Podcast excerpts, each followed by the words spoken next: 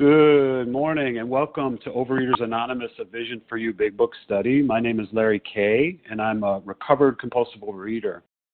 Today is Wednesday, February 17th, 2016. Uh, today we're going to be reading from the Big Book of Alcoholics Anonymous and we are at page 32, the second paragraph.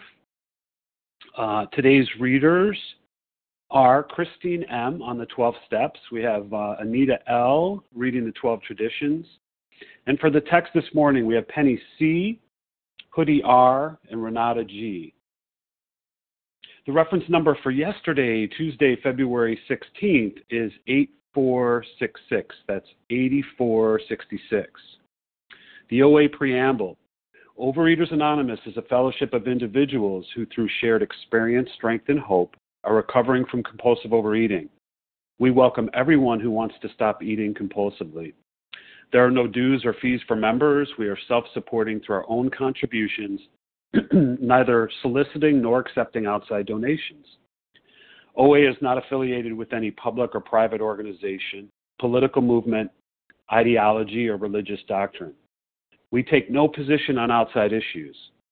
Our primary purpose is to abstain from compulsive eating and compulsive food behaviors and to carry the message of recovery through the 12 steps of OA to those who still suffer. Our sole purpose, OA's fifth tradition states that each group has but one primary purpose to carry its message to the compulsive overeater who still suffers. At a Vision for You Big Book study, our message is that people who suffer from compulsive overeating can recover through abstinence and the practice of the 12 steps and 12 traditions of Overeaters Anonymous. Let me now ask Christine M. if she'd be kind enough to read the 12 steps. Yes, thank you so much. Good morning, everybody. My name is Christine M., gratefully recovered compulsive overeater from Missouri. The 12 steps of Overeaters Anonymous. One, we admit we are powerless over food, that our lives have become unmanageable two, came to believe that a power greater than ourselves could restore us to sanity. Three, made a decision to turn our will and our lives over to the care of God as we understood Him. Four, made a searching and fearless moral inventory of ourselves. Five, admitted to God, to ourselves, and to another human being the exact nature of our wrongs. Six, were entirely ready to have God remove all these defects of character. Seven, humbly asked Him to remove our shortcomings. 8. Made a list of all persons we had harmed and became willing to make amends to them all. 9. Made direct amends to such people wherever possible, except when to do so would injure them or others. 10. Continued to take personal inventory and when we were wrong, promptly admitted it. 11. Sought through prayer and meditation to improve our conscious contact with God as we understood Him, praying only for knowledge of His will for us and the power to carry that out. 12. Having had a spiritual awakening as a result of these steps, we tried to carry this message to compulsive overeaters and to practice these principles in all our affairs. My past. Thank you so much. Thank you, Christine. Okay, let me ask um, Anita L. if you'd be kind enough to read the 12 traditions. Anita? Good morning, everybody. This is Anita L. from Philadelphia, the 12 traditions. One, our common welfare should come first. Personal recovery depends upon OA unity. Two, for our group purpose, there's but one ultimate, ultimate authority, a loving God as he may express himself in our group conscience. Our leaders are but trusted servants, they do not govern. Three, the only requirement for OA membership is a desire to stop eating compulsively. Four, each group should be autonomous except in matters affecting other groups or OA as a whole. Five, each group has but one primary purpose to carry its message to the compulsive overeater who still suffers. Six, an OA group ought never endorse, finance, or lend the OA name to any related facility or outside enterprise, lest problems of money, property, and prestige divert us from our primary purpose. Uh, seven, every OA group ought to be fully self supporting, declining outside contributions. 8. Overeaters Anonymous should remain forever non professional, but our service centers may employ special workers. 9. OA as such ought never be organized, but we may create service boards or committees directly responsible to those they serve. 10. Overeaters Anonymous has no opinions on out, no opinion on outside issues. Hence, the OA name ought never be drawn into public controversy. 11. Our public relations policy is based on attraction rather than promotion.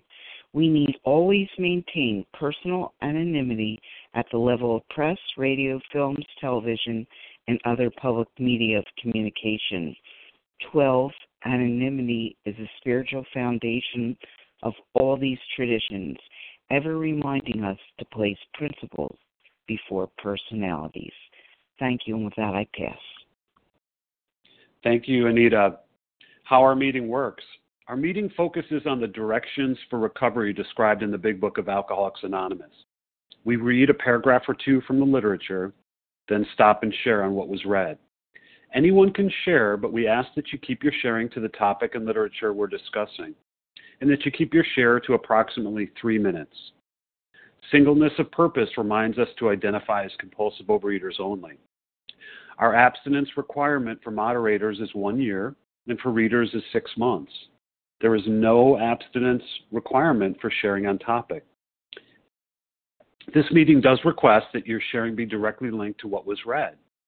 We are sharing what the directions in the Big Book mean to us. To share, press star 1 to unmute. Once you're done sharing, let us know by saying pass.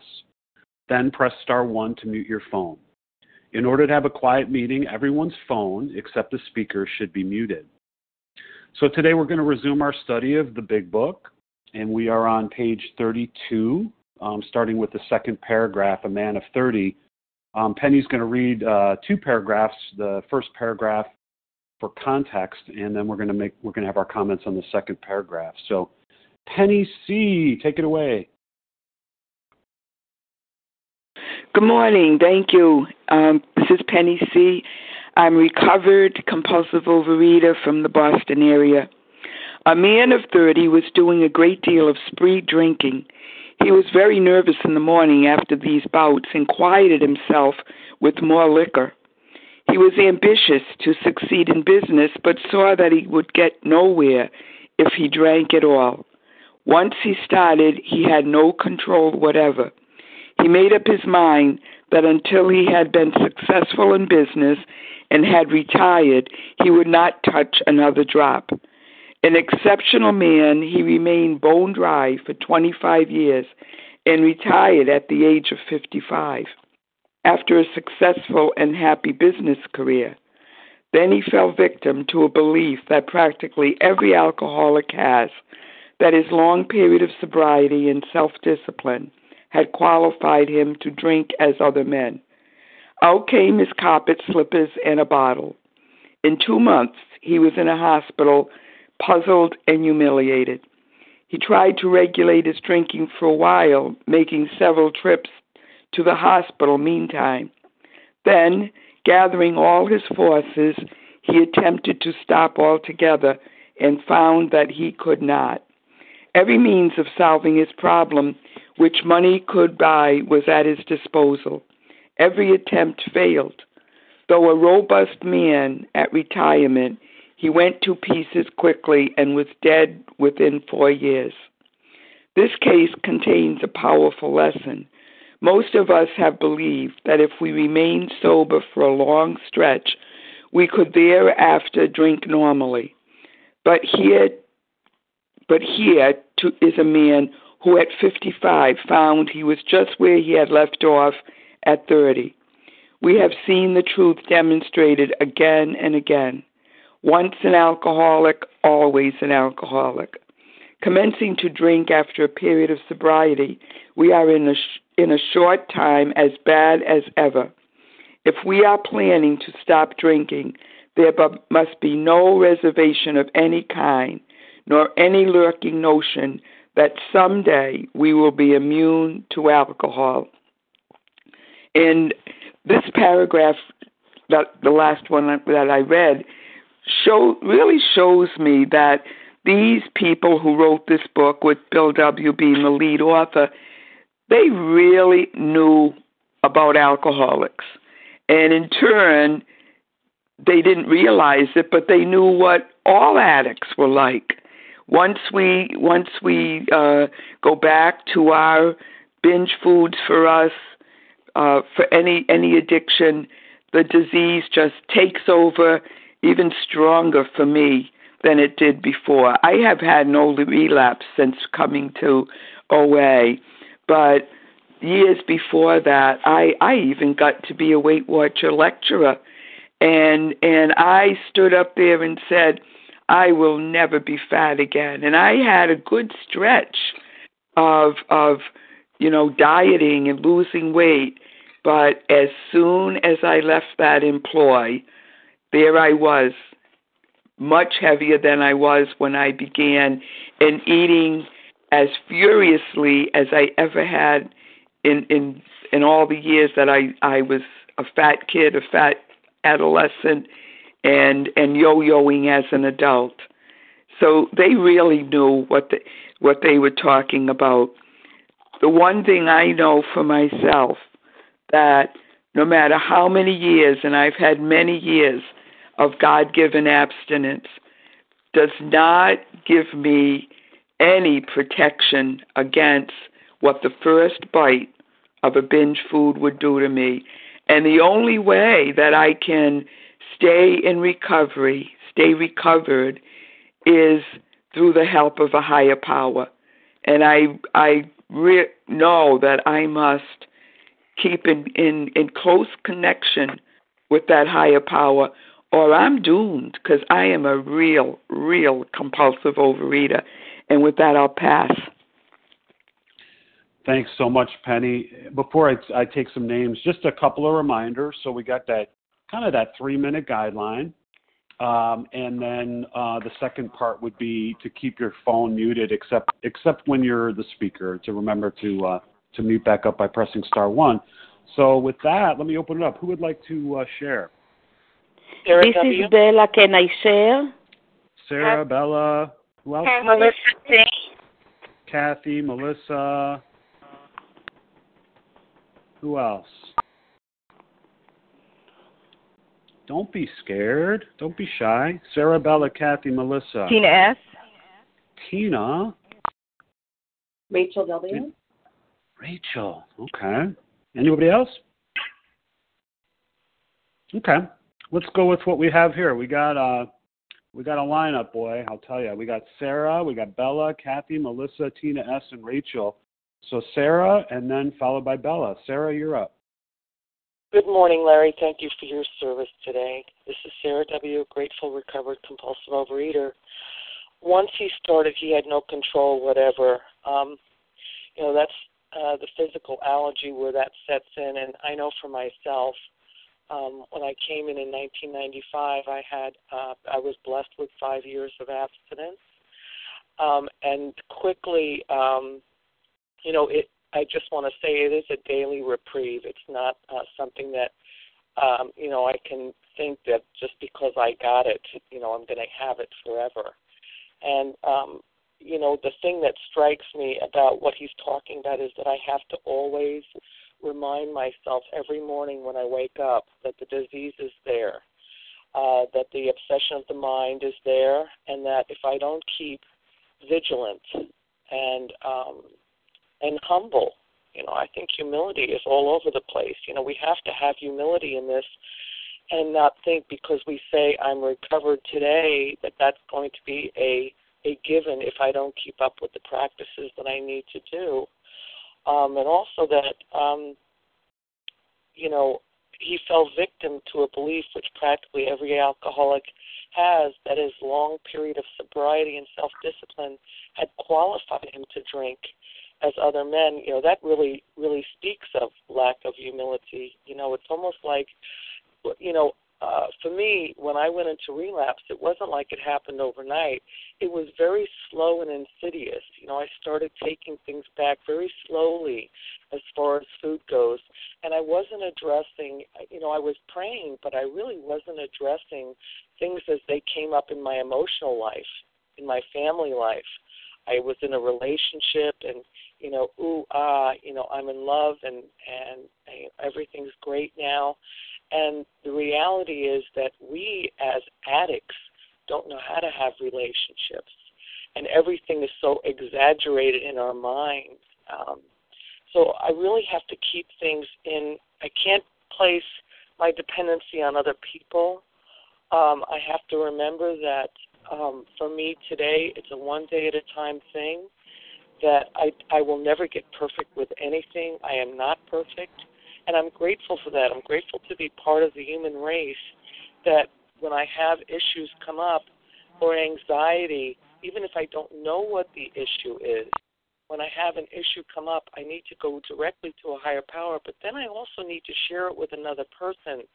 And I think for me, that's where I went wrong. I wasn't doing active 10 steps.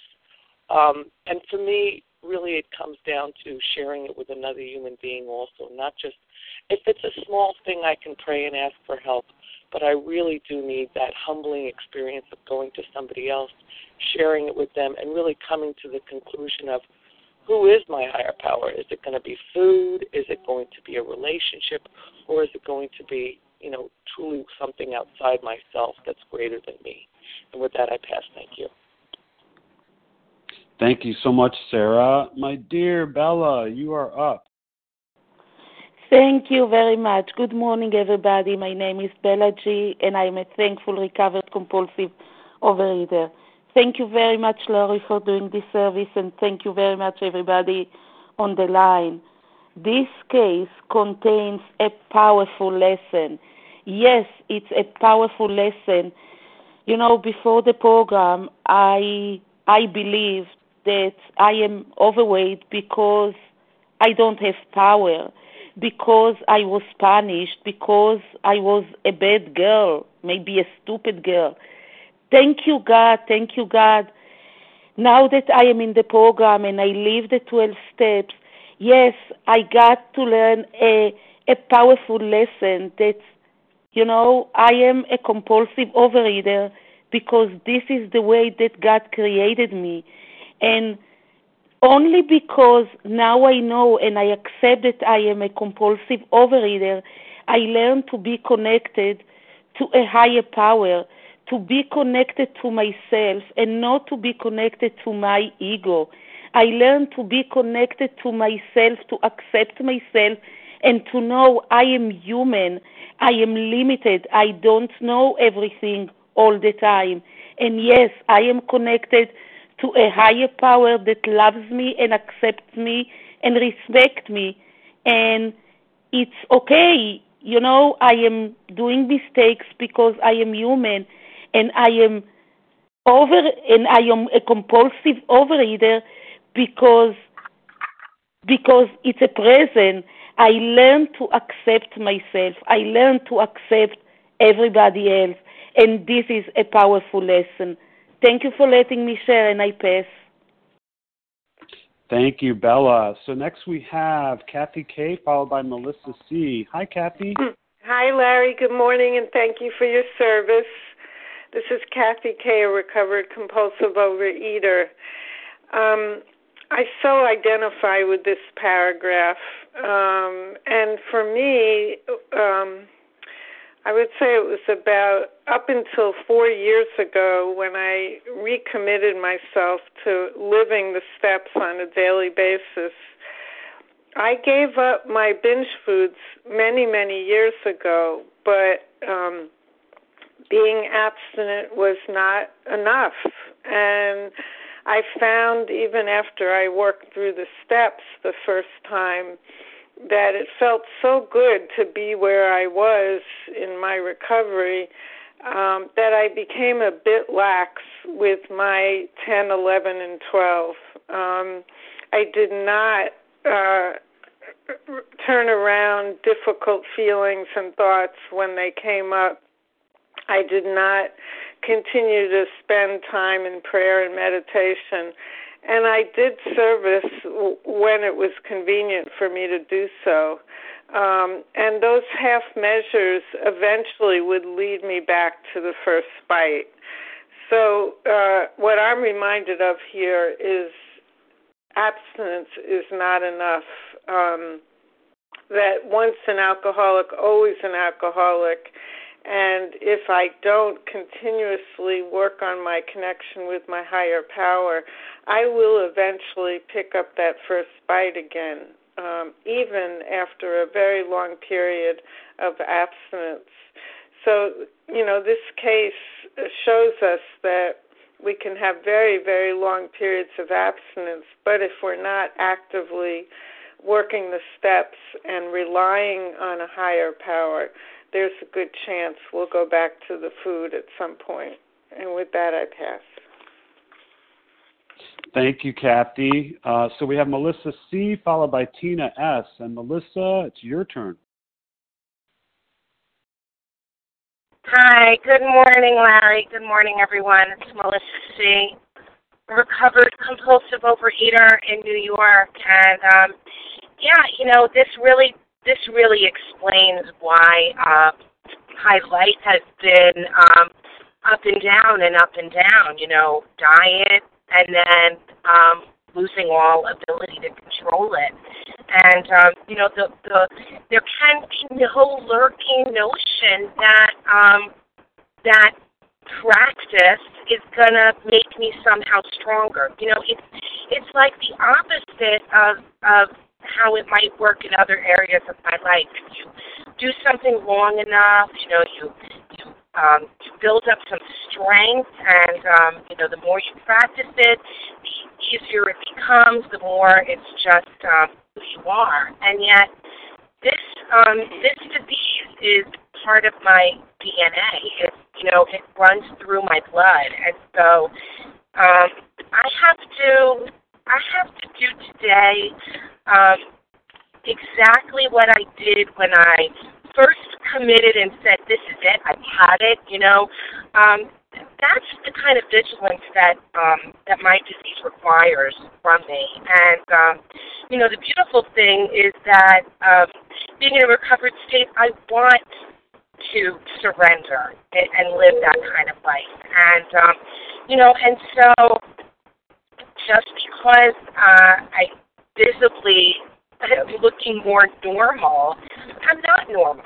And um, you know, and so I have to rely on a higher power uh, all the time, you know, and not me. And and I'm you know I was glad that the the ten 11 and 12 steps are discussed because, um, you know, that's always what I had fallen short of. I, I had um, a lot of self sufficiency. And so, you know, I practice a food plan in isolation. And um, this is not a food plan. You know, I yes, I need a food plan. That's that's you know a given, but I need a living plan. And um, and so that's what I really hear here. That that's the thing I need. I need to um, connect on a daily basis with my higher power. I need to be of use to other people. I need to um, work, you know, vigorously with um, newcomers, with people who are looking to get abstinent, and I need to be worked with. You know, I need to turn my problems over to people as well. And um, thank you for that. I have.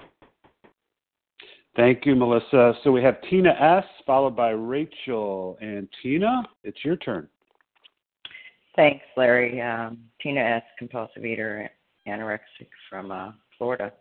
Um, well, this case contains a powerful lesson, you know, and it did for me. You know, I believed for a long, long time that somehow, some way, someday, you know, on my own willpower, that I could control and enjoy my eating. And and it had been proven to me and I had proven it to myself over and over again. It was demonstrated that as the progression of the disease you know early on you know the diet held strong for a longer period of time. And then over time I couldn't not eat uh for very long periods of time. And and so you know it just reaffirms to me that you know, when I got here, you know, I, I I, I read the big book and I read the OA 12 and 12, and, and that's just what I did. I read it. You know, thanks for the information. And until I truly believed in the doctor's opinion and the allergy of the body and the obsession of the mind, there was no way that I would be doing anything different. You know, and what I do know today that my problem center is in my mind, you know, and that my dilemma is lack of power. And then, you know, and it also tells me in the big book that there'll come a time when I will not have a mental defense because I thought, oh, this is cool. You know, I'll just, my mind, I got a good mind here. I am, you know, really intelligent. You know, I can stronghold this thing. And, but it tells me, you know, I will not have a mental defense. There'll come a time, and that does come. And that defense must come from a power greater than myself. And, and you know, and through the process of the 12 steps, I can, you know, one day at a time, I continue to uh, reinforce that relationship with the power greater than myself, so that I that so that for today, no matter what happens in my life, that I don't have to return to my old solution, which was the foods. And today I have a new solution that is dependent on a power greater than myself. And with that, I pass. Thanks. Thanks so much, Tina. Okay, Rachel, we've been waiting for you. Rachel, you're up.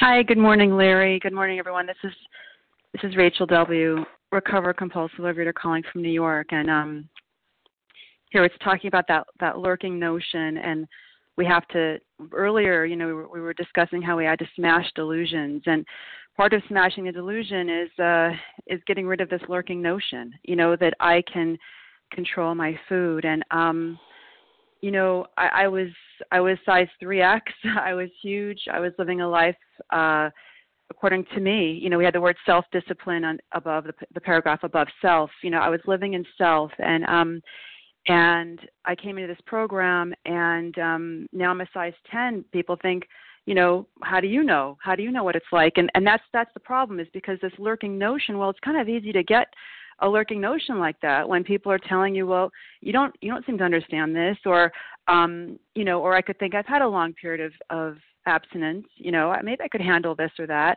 and um i but i know what that's like you know i'm i'm old enough now to know that that when I start having these lurking notions, um, where it took me last time was to the gates of hell. Literally, it was a living death, and um, and you know, I, I just I just have to have the um, I just have to really, you know, live each day knowing that I need to take the actions that get me out of this disease because I, I have this way of thinking, I have this way of reasoning. I have people around me that'll reason with me, um, you know, oh maybe this is okay for you now, you know, and, and it's not. You know, these things are not and and really what I what I focus on personally is I, I, I just see that it, it is a disease of the mind that um, no matter you know what stage I'm in, it, that's really you know what I need to focus on because it's my mind that took me to those those dark places of self. And um but coming into this program and and doing these actions and working my way through these steps and and a daily constant enlarging of that spiritual base um, that's given a whole new vibrancy to my life. It's given um, a wife to my husband, a mother to my children. It puts me in service to other people. Um, but it takes work. You know, it's we are soldiers here. We are not sitting around. The people on this line are the bravest human beings I've ever met, you know, and we walk this planet and nobody really knows our stuff, you know, what what we're doing each day, but um I know that, you know, I, I used to say to myself like, what, you know, God, just make me a normal eater. I just want to sit by a table and have a meal like everybody else. You know what? I do that now, but it's not like everybody else because I've prepared that meal. I've thought about that meal. I've I've committed that meal. I I I have I have a mindfulness when I eat that meal and that whole experience makes me so much closer to my creator. It turns my eating experience into a prayer that says, you know what, God, I'm putting my substance down in service to you and I'm giving it all over to you and I'm stepping out of the way so you can continue to uh, flow into my life and, and bring all the all the blessings and all the opportunities to uh, to learn no matter how, how painful they can be. so thank you for allowing me to share. Thanks, Rachel. So we'll open it up now. Who else is is uh, wanting Vivian to share? Ann. Nadia B. Charles H. Leanne W. Amanda R. Leanne W. Yeah, I'm jotting. You you guys should see me. I'm jotting this stuff down like a champion here. I got Vivian, Nadia, Chuck. He's up there somewhere. Leanne, Amanda. Who did I miss? Was there somebody else? Vasa O. Vasa O. Who else? Okay, let's go with that. So we got Vivian, we got Nadia, we got Charles, we got Leanne, Amanda, and Vasa O. Vivian, it's your turn. Thank you, Larry. Thanks for your service. This is Vivian M. I'm a grateful compulsive overeater from Vermont, and uh, this reading really resonated with me because um, I I I've been in the program many many years and have yo-yoed back and forth and back and forth, and just through the grace of God, I've maintained a weight loss over the past 14 years or so. But it wasn't because I was working the steps; it was because I thought I had some self knowledge and you know, I weighed and measured my food, and that seemed to get me by for a while. And then, and then, as it says in the story, uh, what was my experience for me is um, last year I had heart surgery. Went to cardio rehab, and I worked and exercised, and I just wanted to be the best exerciser in the class.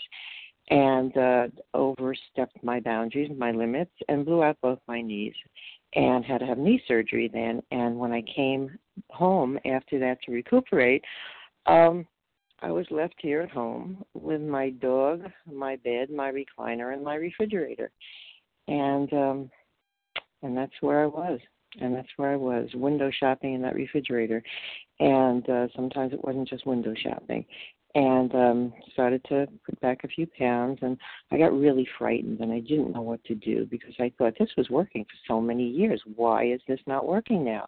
Well, it wasn't working now because life happened and I couldn't handle life on life's terms. And I thought everything would be fine and I could just go out there and and and do what I was doing that seemed to work with my will and how a nice package wrapped up for me and everything was fine until the end of my life. Well, that's not what was in the plan for me and so I, I found a vision for you. I didn't I didn't get a sponsor immediately. I just listened because I was scared. I was just frightened because I was frightened to do something. I was frightened not to do something, but I finally did, and and I'm not completing not completed with the steps yet. I'm starting my step nine now. Uh, actually had a nightmare last night about it and woke up and said, I don't know if I can do this and then called in on the line and thought it's not that I can't do it, it's that I wasn't willing because I was frightened. And I have to put that down on my fear inventory as well and realize that this is where I need to be. And I can't do this by self will alone. My control never got me any place. And uh, this this this process and this program and my higher power um, I need to turn everything over to my higher power, something that's not my control or anyone else's control, except a power greater than myself. And I know that I can do this. I know that with that uh, power and with the, the the fellowship and everything that's afforded to me in this program. I'll be I can do this, and um, and now I'm excited about it again. And and it's like a little yo-yo for me as the food was, but I know that this is going to work for me because I hear it in everybody's voice and I hear what they say and I listen and and I'm really grateful to be here today. So thank you. Thanks, Vivian. So we have Nadia, and then we have Charlie. Nadia, you're up. Good morning, everyone. Uh, Larry, thank you so much for your service. Uh, this is Nadia B., grateful, recovered, compulsive overeater in Connecticut. And uh, uh, yes, a lesson for me here. And when I um, came to the rooms, you know, I suspected that I was a food addict, but I was really afraid of finding out what it really meant. And, um, you know, I really was trying to learn um, what I can get away with. I was not trying to learn anything else. And, um, you know, for me, I was sitting in the rooms and I, you know, heard the phrase, take what you want and leave the rest. And what it meant for me is, you know, take the diet and leave the steps out, leave God out. And when you talk to me about God, I would you know, kind of act like a five five year old. You know, I would cover my ears and I would say la la la, can't hear you, um, and you know, um, so how did that work for me? You know, I I had a uh, some some sobriety, uh, not sanity. Uh, you know, I really understand uh, what dry drunk is today um, because I was one. Um, in the room. And um, today, you know, I know that I have to uh, work the steps. I cannot leave that out. I cannot leave um, God out. God is in steps two through um, 12. And, uh, you know, without my higher power, I'm a walking dead woman um, today. Once an alcoholic, always an alcoholic. Pickle never becomes a cucumber again. And, and that's my lesson here. Um, so, no lurking notions today. Thank God. Um, for this book, and thank God for OA um, and AA. And with that, I'll pass. Thanks so much, Nadia. So we got Charles next, and then we got Leanne. Here comes the men. Charles. Barry, thank you for your service. Uh, I, I, I love your comical way of, of, of getting the service completed. Thank you, my brother. I appreciate it. Um, Charles H. Charles H. a recovered visionary just for today.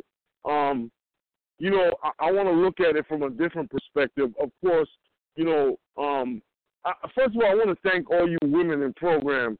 Um, uh, you know, let me speak for myself and and and and, and the people I've encountered. Um, working with men is so uh, challenging. Um, you ever went to a dentist's office and you know you got such a, a, a toothache? Maybe you might have an abscess, and then you're in a chair, but you're instructing the dentist on how he should uh pull that toothache from from from your or pull that tooth from your your mouth. Um, yeah, that's self knowledge. you know, self knowledge. I'm not going to say it doesn't have any benefits, but it's not going to get you over the top for the long haul. You know, I, I could identify with saying I did this and I did that. Yeah, God will move the mountain if I if I bring the shovel. Um, I got to bring the shovel, right? but I don't got to keep telling you, you know, I did this and I did that. Okay, you, I, I did all of that without the help of anybody else. I didn't have no help. I did all of this and I did all of that, and it's good, you know, it, it's refreshing to sit back and hear all the beautiful shares, you know. Um, but it's also refreshing to remember what they said in the doctor's opinion. In order for to re- recreate my life, my ideal must be grounded in a power greater than myself. So if if if it's grounded in a power greater than myself, I'll know it's less about me and it's more about that power, right? Because I just brought the shovel, and and, bringing the shovel is for me is identifying every ingredient that I need to put down in order for a higher power's access to be seen. Because you know I went to a certain study yesterday and I found out about hope. Hope is something I can't see. It, it, it, it, it, it, it's it's it's faith's uh, cousin, hope, right? But if I if I put down them things first, I can see hope. I can have faith as a mustard seed, and and and and and the self knowledge along with the action will bring forth recovery. And with that, I pass. Thanks. Hey, thanks, Charles. Okay, so we got uh, Leanne and then followed by Amanda. Leanne, it's your turn. Thank you. Can you hear me, Larry? I can. Okay, great. My name is Leanne W. from Massachusetts. I'm a recovered compulsive overeater, and I'm thrilled to be here. Um, if we are planning to stop drinking, there must be no reservation of any kind, nor any lurking notion that someday we will be immune to alcohol this spoke out to me, um, especially if I reflect back on Bill's story to page five, uh, which really tells my story. And uh, in the Bill's story, it says, liquor ceased to be a luxury, it became a necessity. And so for me, the lurking notion is that uh, food was no longer a luxury. It was something. It was not something that I could overindulge in at a cookout or on a holiday, or say have birthday cake on my birthday just because it's a luxury to do so uh, that um, that had to stop. I had to have no lurking notion that I could do that. Um, if I continued to live in that stage, then like Bill's story, you know, life continued to go on, and all havoc broke out. Uh, broke out. We learned that in his story, where he continued to try to control the situation, And while there were periods of sobriety, things gradually get worse, got worse until he eventually went on to a prodigious bender. And that for me was the progression of my story. I had to have no lurking notion that I could one day control this. I had to identify what my foods were and what my food behaviors were, and I need to become willing to believe that there was a power that could help me overcome this and stop that behavior. And it wasn't until I did that and became willing to accept this program and a power greater than myself that I could um, move on to become recovered. And for me, I've been through the steps, quote unquote, many times, but that always was uh, steps 1 through 9. I never really worked 10, 11, and 12. And for me, working 10, 11, and 12 is primary for me in my recovery. If I don't wake up every morning and I don't ask for help throughout the day, and if I don't do service and I don't do these things, then I'm going to pick up and I'm going to I'm going to fall back into that behavior. But it all beca- it all stops there with me. And so, you know, with recognizing and having no reservation of any kind or any lurking notion that I'm going to be immune. I'm never going to be immune. I'm a compulsive overeater, and this is just the way I am. And thank you, God, I have a program. And with that, I'll pass. Thanks so much, Leanne. Okay, Amanda, you're up, and followed by Vasa. Hi, this is Amanda R., and I'm from Maine. I'm not uh, 100% sure how to introduce myself, or I'm I I'm in my first trip through the 12 steps, so I I guess I'm recovering, but not quite there yet. I don't know. Somebody can call me later and and um, and uh, enlighten me on that. But anyway, this um, particular paragraph, there were uh, a couple things that happened recently. I just want to touch on briefly in my life where um, I uh, when I became abstinent, right in the beginning of this January, uh, I went through my cupboards, uh, through my entire house, and I booted out everything that I was no longer going to eat. And I live alone, so I, I have that luxury to be able to do that. And it was actually it was very strange the number of places I found sugar hiding in my house. So that's another story. But um, I most of the stuff I gave away or just threw away but um, there was this pint of maple syrup that my mother had um, given to me. My parents have a farm and they make their own maple syrup. And um, I said, "Oh my goodness, you know, it, it isn't even opened. I, I, I can't, um, I can't throw that away, and I'm not sure who would want it." So I gave it back to my mother. And um, you know, she was leaving my apartment at one point, and I said, "Hey, mom, you know, um, I'm not gonna uh, use this here. Um, why don't you uh, take this back?" And um, and she turned around and looked at me and said, Never ever? It's like exactly that voice. And um and I said I, I don't remember what I said, but I was thinking to myself, No, never ever. You know, this is this is it. This is I'm done with this. And um I'm not sure I was quite brave enough to say that to her because I'm I didn't know if she would um believe me, but the proof will be will be down the road. Um and the other the other food related thing, you know, related to um, you know, there's going to be no illusion in my head that that I can never go back to this is that I was going through uh, a loose leaf binder of uh, recipes that I had collected from my family, and you know, a lot of them are like handed down and handwritten and all that good stuff. And um, you know, there were I, I noticed, my goodness, there are a lot of things in here that I really just can't eat anymore. And I'm never going to be able to eat them. A lot of dessert things and um we have a lot of those in my family. And um and I said to myself, well, what am I going to do with these recipes? Because if I'm never cooking them anymore, you know, what should I do? And I said, well, you know, maybe, maybe I'll make them for a family gathering sometime in the future. And you know, I won't eat them, but I'll need a recipe. And and that just didn't sit right with me. So a couple of days ago, I decided, you know what? If anyone in a family gathering wants to eat this food that I'm not going to eat, they're pretty well capable of cooking it themselves. So these recipes um, also have to get removed from my my life, my cookbook, my domain, to a point where I really can't get them back. Like, don't just put them in a folder and save them somewhere. So those are my thoughts on um, on this this section. And with that, I pass. Thank you. Thanks, Amanda. Appreciate that. Okay, we got Vasa, and then Hoodie's gonna gonna kick off the next uh, paragraph for us. So Vasa, you're up. Thank you. Good morning, everyone. Thank you, Larry, for your service. And I'm grateful to recovered compulsive overeater calling from Florida. And I thank God for few men in our programs because I used to think men were just tough.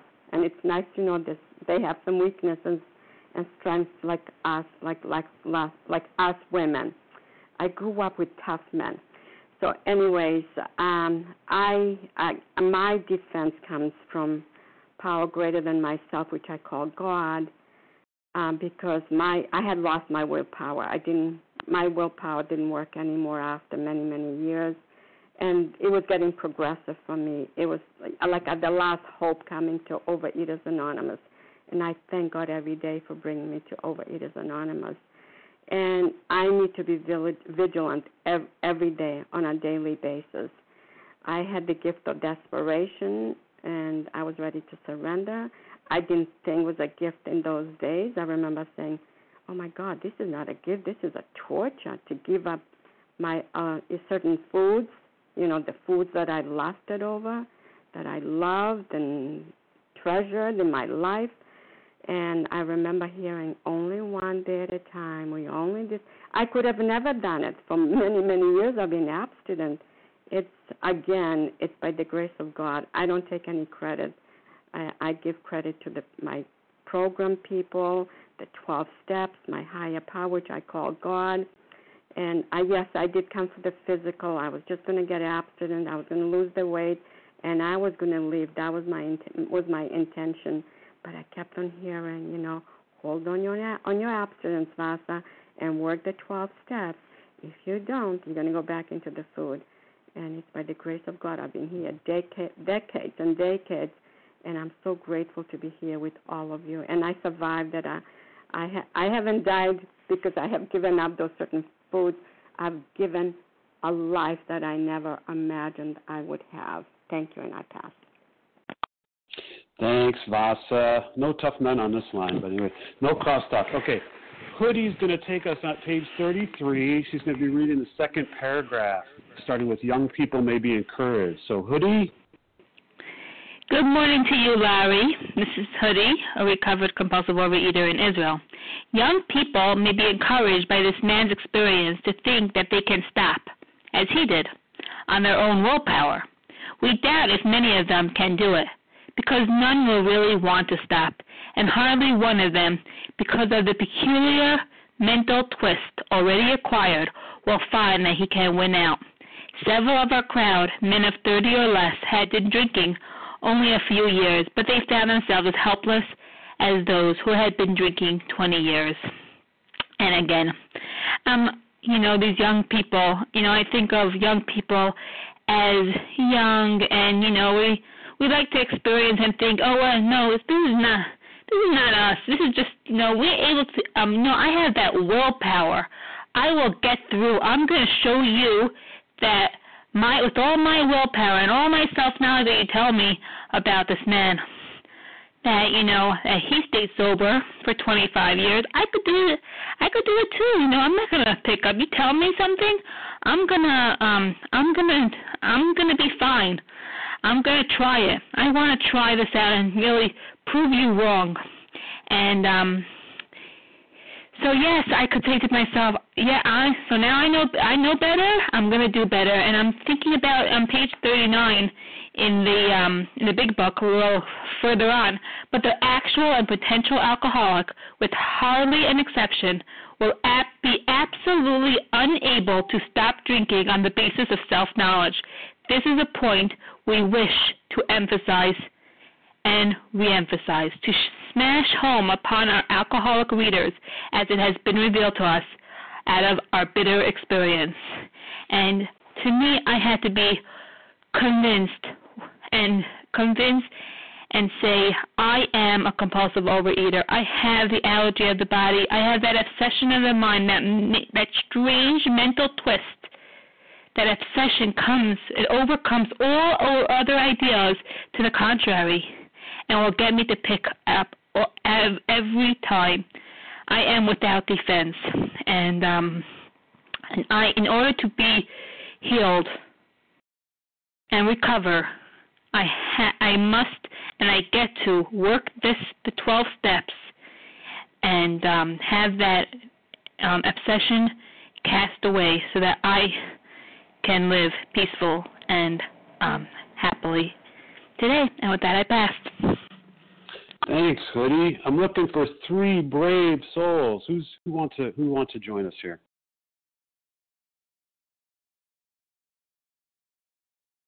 Okay, three frightened people.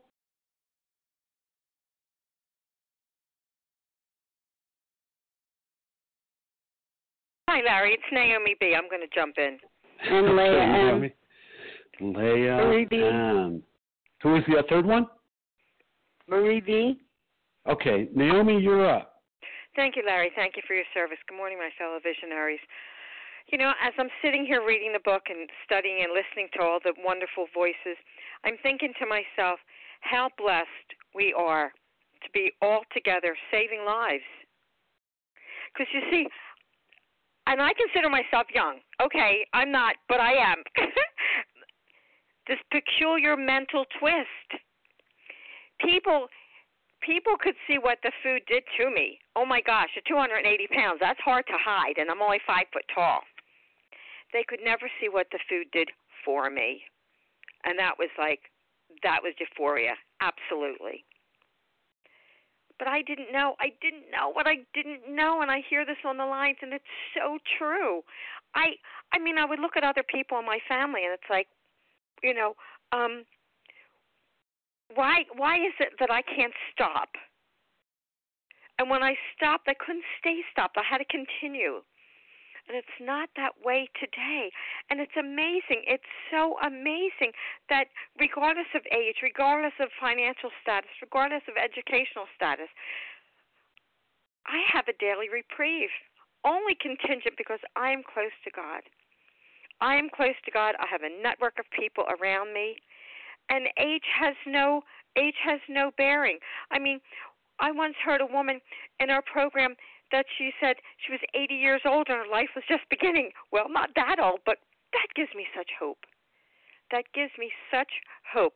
This program truly, truly works. Only working the steps, staying close to God. Of course, putting the food down, that's a given and having a network, having a network of people around us that can understand. Because a normal eater can't understand; they they just don't get it. They may try, but they don't get it. And never that I've ever belonged to any fellowship or any organization where I could pick up the phone and call a perfect stranger and we're instant friends because we have this connection be- because of this crazy, peculiar mental twist that we have. Thank you so much for allowing me to share, and I pass. Thanks so much, Naomi. Leah M., you're up. Thanks so much, Larry. Uh, we doubt if many of them can do it because none will really want to stop, and hardly one of them, because of the peculiar mental twist already acquired, will find he can win out. Well, I mean, I, I certainly relate to this paragraph, and I certainly couldn't win out myself. You know, I didn't realize when I crawled into Overeaters Anonymous at the age of 19 uh, that that insidious nature of my disease, uh, you know, had already uh, pickled me. You know, once a cucumber becomes a pickle, there's no becoming a cucumber again. You can't reverse the brining process. I didn't realize that I was in its grip before its grip was revealed to me. I, I just didn't realize that. I kept focusing in on uh, the thought that food and weight were the real problem when uh, it took five more years of this progression of the disease uh, for me to be beaten to a pulp and then someone to crack open this text and give me an education about the nature of my illness, that I have a twofold illness, that I have a physical allergy which manifests itself in a phenomenon of craving, that I'm biologically mandated, uh, and, you know, certain substances trigger this phenomenon of craving in me, uh, but that the greater aspect of the disease is this peculiar mental twist that I have. I did not understand that uh, the chains of compulsive overeating were too soft to be felt until they were too hard to be broken. I was already pickled. there was no reversing it, uh, despite my wish. I could not wrestle free from this obsession of the mind. You know, when I stop compulsive overeating, and I've stopped thousands of times, that's called abstinence, I become restless, irritable, and discontent. I become impatient. I become miserable without my binge foods because I'm dealing with the most dangerous part of my illness at that point. The most dangerous part of my illness is when I'm not compulsively overeating. It's when I'm not compulsively overeating because I'm thinking about compulsively overeating. Uh, so the real problem centers in my mind telling me it's okay to take that first bite rather than in my body that ensures that I can't. Uh, this paragraph certainly reminds me of the po- top of page 24 where it says, at a certain point in the drinking of every alcoholic, he passes into a state where the most powerful desire to stop drinking is of absolutely no avail. This tragic situation has already arrived in practically every case long before it is suspected. And that was true for me. Identify in, uh, you know, that I was already a real compulsive overeater by the time I noticed that I had a problem on my hands. And with that, I pass. Thanks. Thanks, Leah. Hey, Marie, I'm I'm time challenged here. I'm so sorry. If you could stick around, Judith R, our newcomer greeter, she's going to put you first up if you're able to. So my apologies, Marie. Okay, because we're going to have to close up shop here. Um, thank you to everyone who shared, and, and of course, please join us for a second unrecorded hour of study immediately following the closing. So now we're going to close from a reading from the Big Book. Renata's been she's got this memorized. She doesn't even need to read from the book. Renata, can you read from page 164, followed by the Serenity Prayer? Uh, sure. Thank you, Larry, again for your service. Good morning, family. This is Renata G., recovered compulsive reader in New York. Our book's meant to be suggestive only. We realize we know only a little. God will constantly disclose more to you and to us. Ask Him in your morning meditation what you can do each day for the man who's still sick. The answers will come if your own house is in order. But obviously, you cannot transmit something you haven't got. See to it that your relationship with Him is right, and great events will come to pass for you and countless others. This is a great fact for us. Abandon yourself to God as you understand God. Admit your faults to Him and to your fellows. Clear away the wreckage of your past. Give freely of what you find and join us. We shall be with you in the fellowship of the Spirit, and you'll surely meet some of us as you trudge the road of happy destiny. May God bless you and keep you until then.